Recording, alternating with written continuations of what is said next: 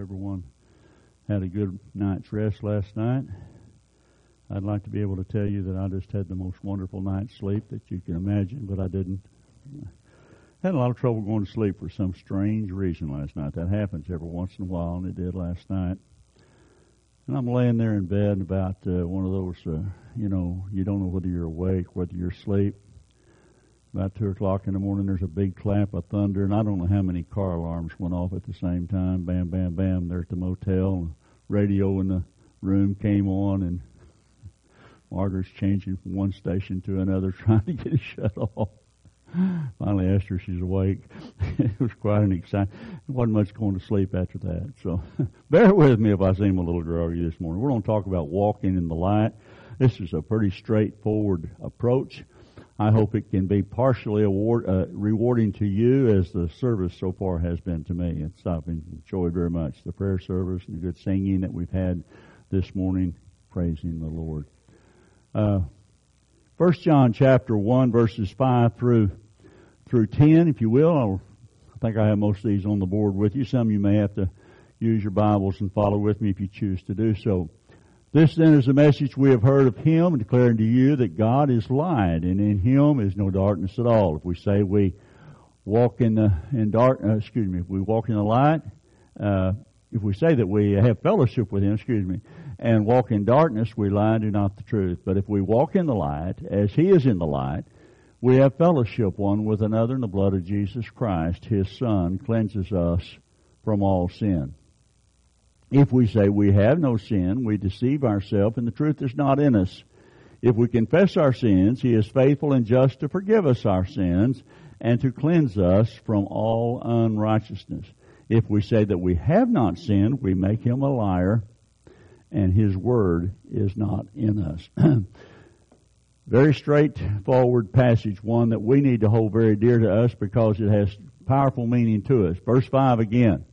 This then is the message we've heard of Him and declaring to you that God is light and in Him is no darkness at all. Uh, there's a lot of different ways that God is proclaimed to us. This is one that John uses. God is light. There's no darkness. There's no flaws. There's no sin in God. He is the, He is perfection in every way. Pure holiness. Peter puts it this way in 1 Peter chapter 1 verses 15 and 16. But as he which hath called you is holy, so be ye holy in all manner of conversation. Because it is written, Be ye holy, for I am holy. That's a quote that, that Peter is making. So that's the admonition that we have. But again, God is light. God is perfection. God is holiness. And He admonishes His children, those of us who follow Him through Jesus Christ, to be holy as He is holy complete righteousness. Uh, Romans chapter 1 verse 17, for therein is the righteousness of God. That's a phrase that is also says pretty much the same thing. It's holiness, righteousness, pure righteousness without flaw, without sin. That's what God is. And that's what he's speaking of there. Be therefore, uh, excuse me, for therein is the righteousness of God revealed from faith to faith as it is written, the just shall live by faith. Now, to be in God's light is to be free from sin, obviously. And to be free from sin, we must be in Christ. And like I said, this is very basic. I think uh, everybody's going to pick up on this real easy, most of us here at least. Uh, 2 Corinthians chapter 5 verse 17. Therefore if any man be in Christ, he is a new creature. Old things are passed away. Behold, all things become new. And then a few verses later, verse 21, same chapter, he says, Apostle Paul writes, for he hath made him to be sin. God hath made Christ to be sin for us who knew no sin, that we might be made the righteousness of God in him. Christ, who knew no sin, was made sin for us in the sacrifice that he made for us. For what reason? So that we might be the righteousness of God in him. And that's the idea. How are we made righteous? How are we made the righteousness of God? By the blood of Jesus Christ that we read about in 1 John chapter 1 and also here in Ephesians chapter 1 and verse 7. It cleanses us from all sin, in whom we have redemption through His blood, the forgiveness of sins according to the riches of His grace. Last evening I pointed out that Christianity, I didn't believe, existed of a, a, a, list of do's and don'ts. Do this, do this, do this, dot this I, dot this I, cross this T, get everything right. Don't do this, don't do this, don't do this, and you'll be a Christian and everything will be right. Now, I don't want anybody to misunderstand. I think God expects us to walk a certain way. I think God expects us to do everything that we possibly can to perfect ourselves in such a way that we will represent what He stands for, and that's pureness, that's holiness. And so He gives us His Son and allows Jesus to die for us, and His blood cleanses us from sin. Now, we're going to talk about the process of walking in the light. Now, I've done that a little bit last evening. We're going to talk about that some more this morning.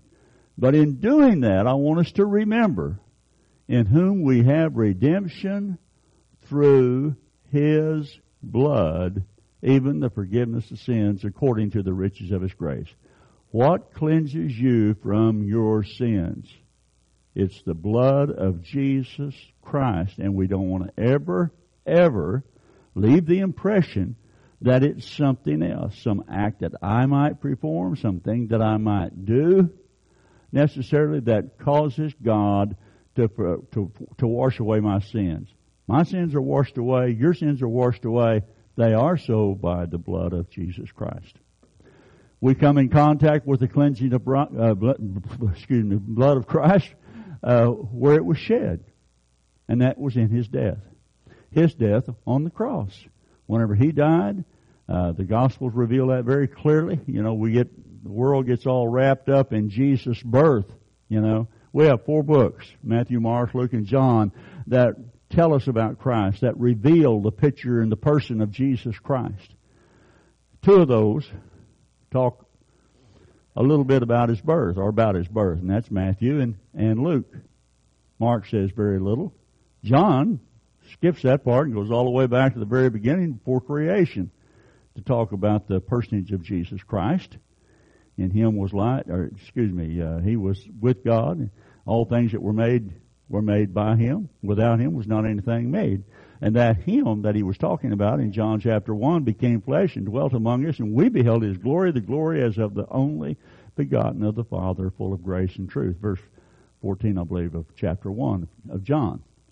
So how do we come in contact with the blood that he shed? All four of these books address his death. All four of them, Matthew, Mark, Luke, and John, go into detail about the death of Jesus Christ and the sacrifice that he made and the blood that he shed on Calvary for our sins.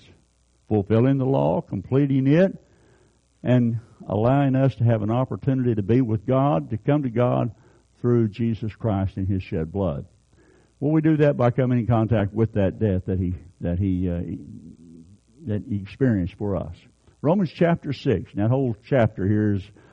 I think it was Michael one time I heard say that every Christian would do well if he memorized Romans chapter six. I totally agree with that. That's a about as complete a chapter if you want to pull one out uh, as you can to to personify becoming a Christian and and what it means. But it starts out here. He says in verse 1, What shall we say? Shall we continue in sin that grace may abound? God forbid. How shall we that are dead to, li- to sin live any longer therein? Then he says in verse 3, Know ye not that so many of us as were baptized into Jesus were baptized into his death? What happened in his death? That's where he shed his blood. His blood that does what? Washes away our sins and gives us an opportunity to be with Christ or to be with God. Galatians 3 and verse 27, for as many as have been baptized into Christ have put on Christ. We've become a new creature. Why is it important for this study? Most of you probably, maybe all of you that's of age, I don't know, has probably done that or heard it taught and know the importance and the value of being obedient to the gospel that we've just described. So why are we studying that this morning? Why does that fit in with this subject of walking in the light? Why is it important? It is because regardless of our walk, as I pointed out, I don't want to ride this horse too much here, but because, regardless of our walk, it's the blood that forgives our sins. If sins are forgiven, they are forgiven because of the blood of Jesus Christ. I think I already said that, didn't I? That's why I hate PowerPoint. I get ahead of myself sometimes. Does that uh, minimize the importance of our Christian walk? And I don't think it does. I think it maximizes it. Because Jesus did this for us, because God provided what we couldn't do for ourselves, and that is perfection and a way that we could be seen as perfect in His sight. I think for a person that comes to God through Jesus Christ that's truly from his heart committed to God, committed to be that new creature, it maximizes our walk. It means that we want to be everything that we can't be for God. Now some people struggle with different problems and we're going to talk about a little bit about that in just a minute. But if we do not walk in the light, we walk in darkness. It's one or the other. We can't have both. Matthew chapter 6 and verse 24, Jesus said, No man can serve two masters. Either he will come to one and uh, hold to one. Excuse me. He, no man can serve two masters. He, will either hate the one and love the other, or else he will hold to one and despise the other. You cannot serve God and mammon. And there's other places that teach basically the same thing, but that's pretty clear to us. So back in, in John, uh, does it mean we have to live perfectly without sin in our walk? Oh, I didn't touch that. It's magic. First John chapter one verse seven again. But if we walk in the light as he is in the light, we have felt Huh? Oh, okay, yeah. That's just a little white pad over there. I didn't know. Let me move over here a little bit. Okay, sorry about that. if we walk in the light as he is in the light, we have fellowship one with another. Blood well, I think we've gone over that passage enough that we kind of got an idea of what it says. Back to Romans chapter 6, moving on down to verse 11 of that chapter. Again, maximizing the walk. We likewise, excuse me, likewise, likewise reckon ye also yourselves to be dead indeed unto sin, but alive unto God through Jesus Christ our Lord. Let not sin therefore reign in your mortal body what does it mean for something to reign or for someone to reign over a people or someone, a king would have authority over people and he'd have control of them. The uh, maker of Pinocchio had control of uh, Pinocchio. Well, we, we're not to let anything reign over our mortal body. Take control of it. Does that mean that we're going to be perfect all the time? That we're not that we're going to not struggle sometimes with different things? No, it doesn't mean that. We're going to we're going to have those struggles, and and but it's the idea of what we're trying to accomplish in our life with our body while we're in this body. Let not sin therefore reign in your mortal body, that ye should obey it in the lust thereof. That means that when we become a Christian, we come up out of the watery grave of baptism, the blood of Jesus Christ has cleansed us, but now we have a responsibility, we have a responsibility not to let the sin that's around us, that's still out there, some of those temptations that we've had in our own life prior to our initial commitment are still there. Some of those feelings, some of those emotions, some of those desires, they're still there. They don't magically go away. I know a lot of times people teach that, but I don't believe that that happens. It goes away through our commitment and our desire to do what God teaches us to do. Again, let not sin therefore reign in your mortal body that ye should obey it in the lust thereof. Neither yield you your members as instruments of unrighteousness unto sin. You have control. He's talking to Christians there. You have control of your body. And it's up to you what you're going to allow it to do. See? But yield yourself unto God. That's our responsibility. Yield yourself unto God as those, excuse me, yield yourself unto God as those that are alive from the dead and your members as instruments of righteousness. That's the responsibility that we have. I used to be a a machinist. I finally got into some tool and die work before I started preaching the gospel a long time ago, different lifetime. And we had tools that we worked with. They were our instruments. We had micrometers, outside micrometers. We had inside micrometers. Before I could go to work, I had to have my own tools. Now those micrometers that we had and those tools that we had that we used to manufacture different parts in tool and die work oftentimes that was used to manufacture other parts, those tools that we had in the manufacturing to make sure that they were proper, we had to calibrate. They weren't worth a dime in manufacturing another product if they were not accurate. So we had a standard that, that's what it was called, a standard for micrometers. And each tool had its own method of calibrating it so that it was accurate. Well, a standard for a micrometer, for example, was a one inch round piece of hardened metal that you could put inside a one, a zero to one micrometer. There's other standards for other sizes micrometers. And you could standardize it. And if it didn't measure what it was supposed to, well, then you could make the proper adjustments on the on the micrometer. Does that make any sense to you? I hope it does. Okay. That was my responsibility. That was our responsibility. The, the, the micrometer was useless if it was not calibrated properly. The standard for us is God and His holiness and His righteousness. And it's declared to us here in the Word, in the New Testament and in the Old Testament as well. But that's what's declared to us. God is revealed to us. And He gives us a choice, as we pointed out either Friday night or Saturday night or both, that we're created by God to have a choice. He wants us to serve Him. He wants us to follow Him based on our desire and our will to commit ourselves to Him. But He leaves that up to us. He wants us to do it because that's what we want. All of those of you that's old enough to have children and grandchildren, you know what I mean here when we talk about our children. I've had, I've had, uh, my oldest daughter one time came to me and I uh, can't remember, junior, senior, uh, maybe it was a junior, first year, little town where we lived, that they had a dance at school. And she come to me and she said, Daddy, they're having a dance at the school. You tell me I shouldn't do that? That I shouldn't go to that dance? And I won't do it. And I said, Why won't you do it? She said, because if you tell me not to, I won't do it.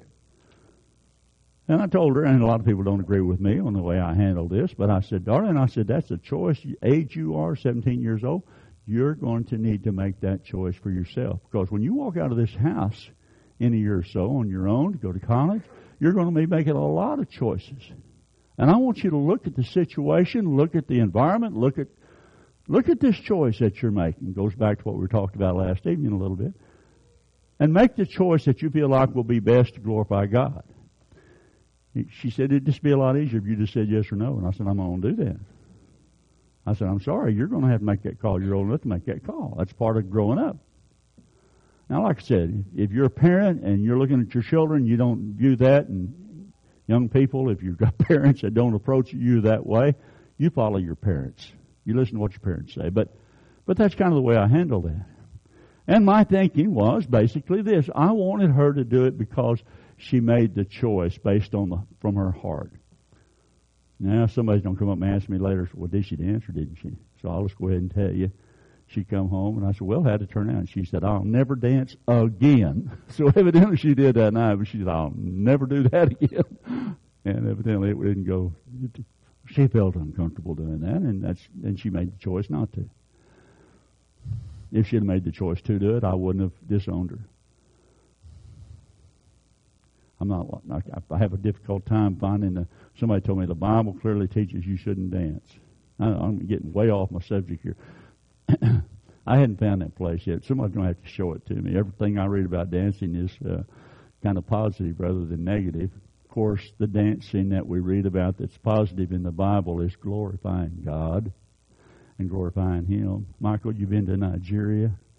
You see some of those people when they would walk up and lay their contribution on the table and they'd be singing. It was almost like a dance when they would walk up, especially the ladies. They just couldn't do it without some rhythm. How I got off on this line, I have no idea. But anyway, that's that's all free stuff. But you get the idea of what I'm talking about here. Ultimately, as we grow and we develop into adulthood and as adults, and that's basically we're focusing on here, we have to understand that we are instruments of righteousness. What we do, the choices that we make, the actions that we perform, is it glorifying God? Is it for Him? Or is it to satisfy maybe lust that we have? Or some past desires that we might have had? Let's move on. Uh, a Christian has uh, uh, repented of his past life, uh, has made a commitment to live righteously, to walk in the light. I think I've already kind of covered this. This is where the rubber meets the road, as we often say. Some become Christians before sinful habits are formed, others later in life. And probably that's the case here in this audience today. Some people are blessed. I used to say are blessed or cursed. Are blessed, we'll leave the curse out, are blessed to be raised in a, in a godly home where the people that's around them are all Christians and all try to make the right choices in life. Where they're taught to make the right choices. Where they're taught that sin can be harmful and, and degrading to them as a person and to their, to their body. And they're raised that way.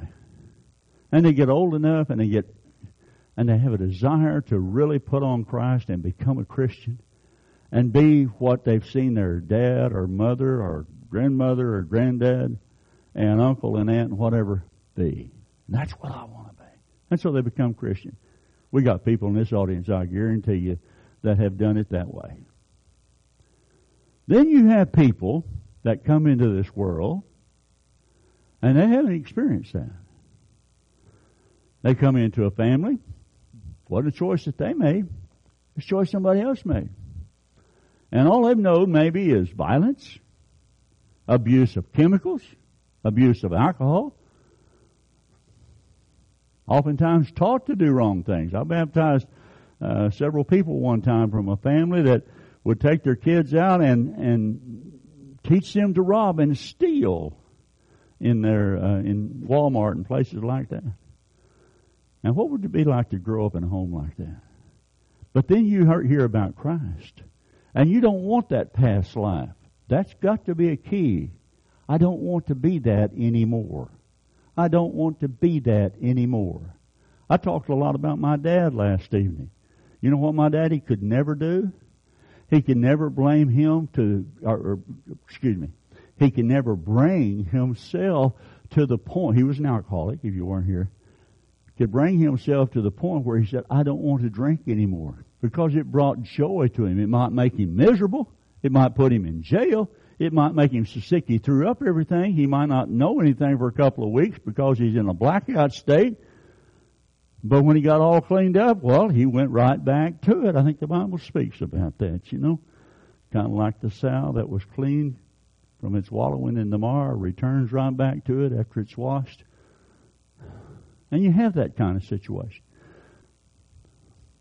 But somewhere you have something that happens, something that's taught, an influence made, an example set that causes people that might be in that depraved situation to say, I don't want it anymore. I don't want to be that anymore. I want to be a better person. I used to work at a counseling center and I had a young lady that was also a young counselor. She's right out of college and she'd come bouncing in the, in the office every morning. She, uh, smelled like she just stepped out of the man box. Her hair smelled so good, and it was she always took care of herself. She was, and we would go and we would put programs on at the different schools, and I would assist her in this, and she'd assist me in what what I did as well. And and these were programs to try to help young people break the cycle of abuse and and uh, of, of of a lot of different things in their life. And one day we're down in a in the town where she grew up and it was lunchtime, and we went to a cafe and had lunch. And she said afterwards, she said, "Would you mind if we take a minute or two for me to get my family's mail? They live in this town, my mother and my four brothers." And I said, "Well, of course not." So we go to the post office. She picks up their mail, and she directs me, and we drive to a house. And you wouldn't believe the condition of the house and the family that she come from. It was the most pitiful thing, or as pitiful as anything I have ever seen. And she had four brothers, and they were all on drugs or alcohol. They would they didn't hold down a job. They stole. They did all kinds of things. Mother was an invalid. And I'm sitting there in the car while she's taking the mail. How did this girl turn out the way she did? How did she get out of that mess? And we eventually, I chose the right time, talked to her. And you know what she told me? She said, I did not want to be that way anymore. I grew up that way. I did not want to be like that. I wanted to be like the people I saw on the other side of the track, so to speak. And I found out what it took to to be that, and that's what I've tried to do. Now that's what I, I know. That's that's that's very simplistic, but when a person comes to that point, they can begin to make the changes in life. And here's the important thing: Christianity, Jesus Christ, the teachings of Christ, and the teachings of the apostles provide that way. It's not something that you embrace that makes your life miserable. They puts you down on every occasion but it's it's it's a it's a life that makes you enjoy what God has given you in the life that you have. Hope this is making some sense. Some are raised again in godly homes, um, and they're not. Some are Christians, and I think I've kind of covered that. Uh, and they have this baggage that they bring. Let's just read this passage here, John chapter eight and verse uh, verse nine. John chapter eight and verse nine. Many of you probably already know what that uh, what that passage says. This is about the woman that was caught in the uh, act of adultery and uh, what they were about to do. They were about to stone her. So let's read this. Jesus went uh, went into the Mount of Olives, John chapter eight, verse one. And early in the morning he came unto the temple, and all the people came unto him, and and he sat down and, and taught them. And the scribes and the Pharisees brought unto him a woman taken in adultery, and they set her, set her in the midst. And they said unto him, Master, Master, this woman was taken in adultery in the very act. Now Moses in the law commanded us that such should be stoned. But what sayest thou? Were they really concerned about the law so much? Probably not. They were probably more concerned with uh, trying to catch Jesus, you know. So he, he he's going to handle the situation. Verse six. They said they said this, tempting him, that they might have to accuse him. Very clear. But Jesus stooped down and with a finger he wrote on the ground as he heard them not. So when they continued asking him, they just kept on. He lifted himself and said unto them, He that is without sin, let him cast the first stone at her. Boy, I have this. I hear this so many times when we go to someone that has fallen back into a way of sin and people throw that. You know, Jesus was so forgiving of this woman. Well, he was. And I'm not mocking that. He was. But now let's read on what, it, it didn't stop there. And again he stooped down and he wrote on the ground, and they which heard it, uh, being convicted by their own conscience, went out one by one, being uh, beginning at the eldest even unto the last. Jesus was left alone with the woman standing in the midst, and when Jesus had lifted himself up and saw none of the uh, none but the woman, he said unto her, Woman, where are those thine accusers? Had no man condemned thee? And she said, No man, Lord. And here's the key that I'm trying to get to. And Jesus said unto her, Neither do I condemn thee. Go and sin no more. And that last phrase is what people seem to forget. Jesus wasn't condoning the life that she was living. Jesus wasn't condoning what she had done. Jesus wasn't condoning the sin that she's committed. And when you and I come to come before Him with a repentant heart and we become His child, He doesn't con- He doesn't condone the life that we've lived. He doesn't condone the sin that we've committed. But He's willing through the sacrifice that He made to forgive us of those sins. Is that clear? I hope. I hope.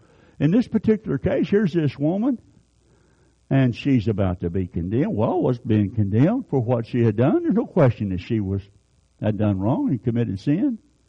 But, but Jesus said, I'm not going to condemn you. Just go your way and sin no more. And that's a very important statement that oftentimes is left out. The the other passage is is uh, Luke chapter 7, 36 through 50, and this is where uh, the Pharisee Simon was in the house and asked Jesus to come in for meat, and and a woman comes in with uh, precious ointment and begins to weep and to cry, and and uh, her tears were flowing so that she began to wash his feet with her tears and wipe them with the hairs of her head and anoint his feet with ointment.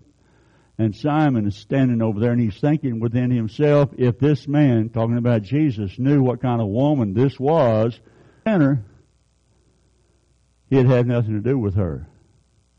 Unfortunately, that's the way a lot of we, a lot of us are. Shouldn't be. Should do what we can to help.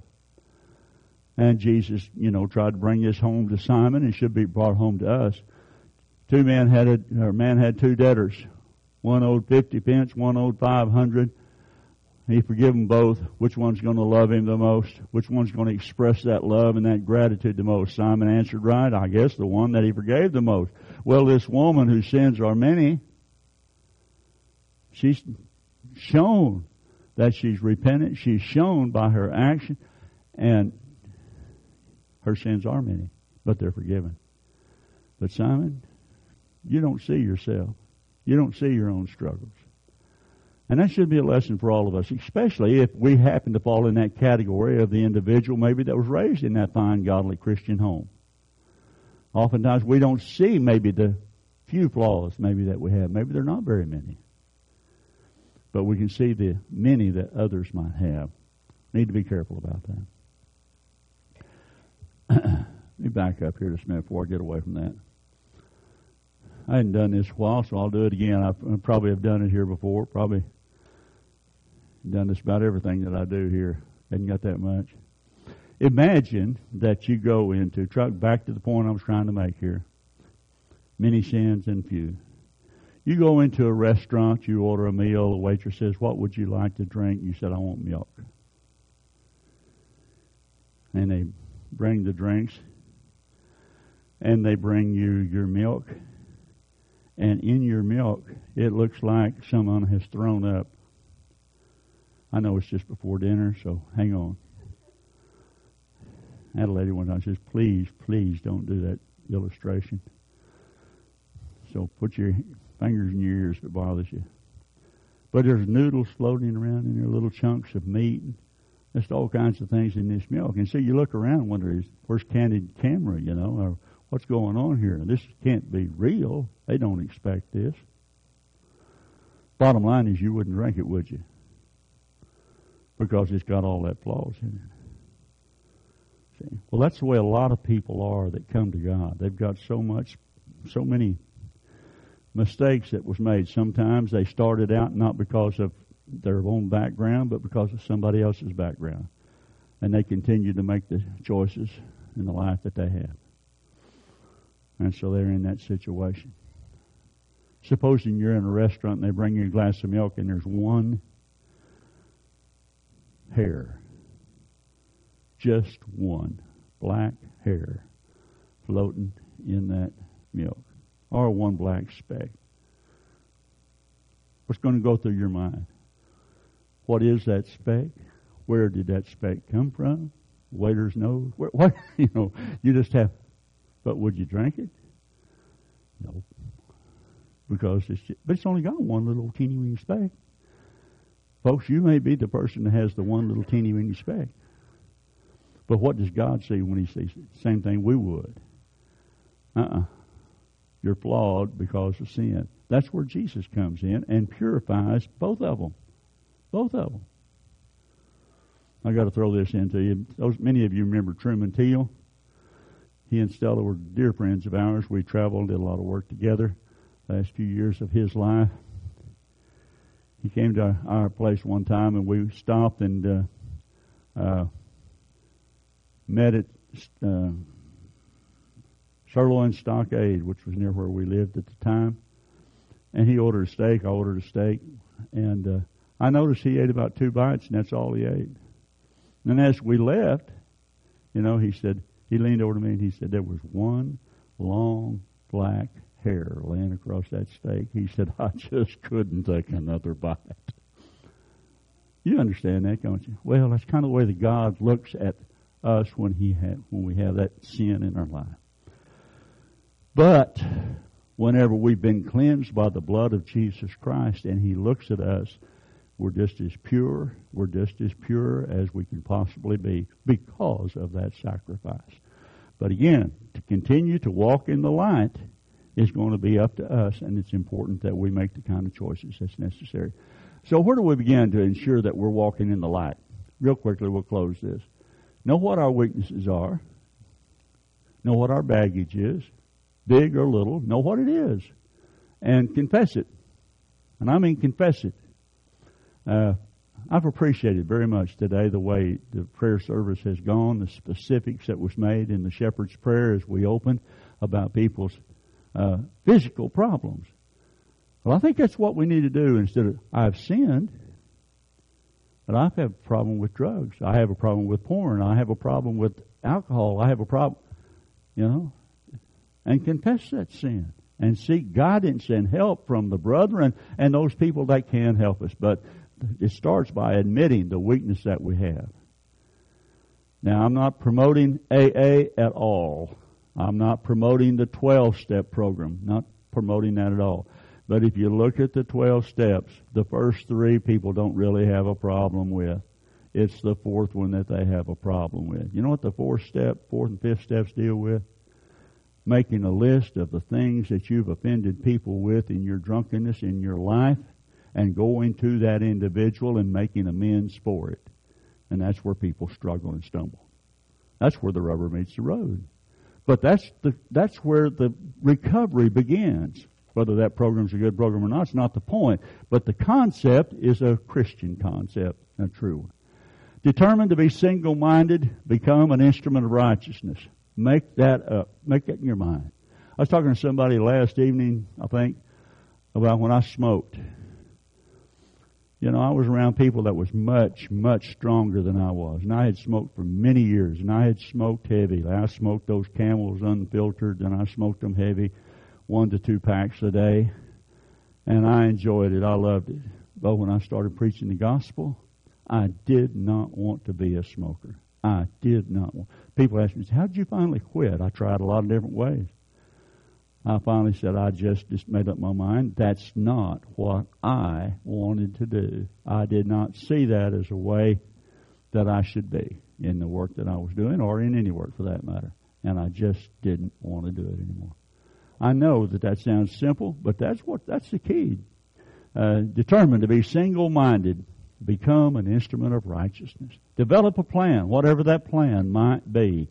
Find a plan. Write it down if you're battling with some problem or a lot of problems in your life, write down the plan. What did, okay, I need to visit with so and so this day, this day. I need to go to my helper, maybe somebody in the church, somebody that you have confidence that you can uh, go to and talk to about your weaknesses, about your struggles, even if it's in the middle of the night. That they'd be willing to listen to you, pray with you, encourage you, come hold your hand if necessary until the moment passes, if you will. Make whatever changes are necessary in your life so that you will not be a friend of the world. We'll talk about that some more this afternoon. That you will not be a friend of the world. What does that mean? Well, that means if you're going to work and you have a problem with uh, pornography, don't stop at the convenience store to get your morning coffee where they sell that stuff and you look at it whenever you, you stop there. If you have a problem with alcohol, don't stop where they sell it. Don't go down those streets where you see it all the time and where it's at. Try to find a way that you can live your life in such a way that you're not doing that. And accept the offer for help. Uh, your association with other light walking people, people like you that's willing to make the decision to live their life and to follow the Lord. The study's yours this morning. We'll continue this and talk about it some more this afternoon. Hopefully that's been helpful to you in some way. Uh, if you have a need this morning, a need for prayer or a need to be obedient to the faith, we talked quite a bit about that this morning. If we can assist, if the church here can assist somebody that has a problem, come to the front and let us know what that might be while we stand and sing the song of encouragement.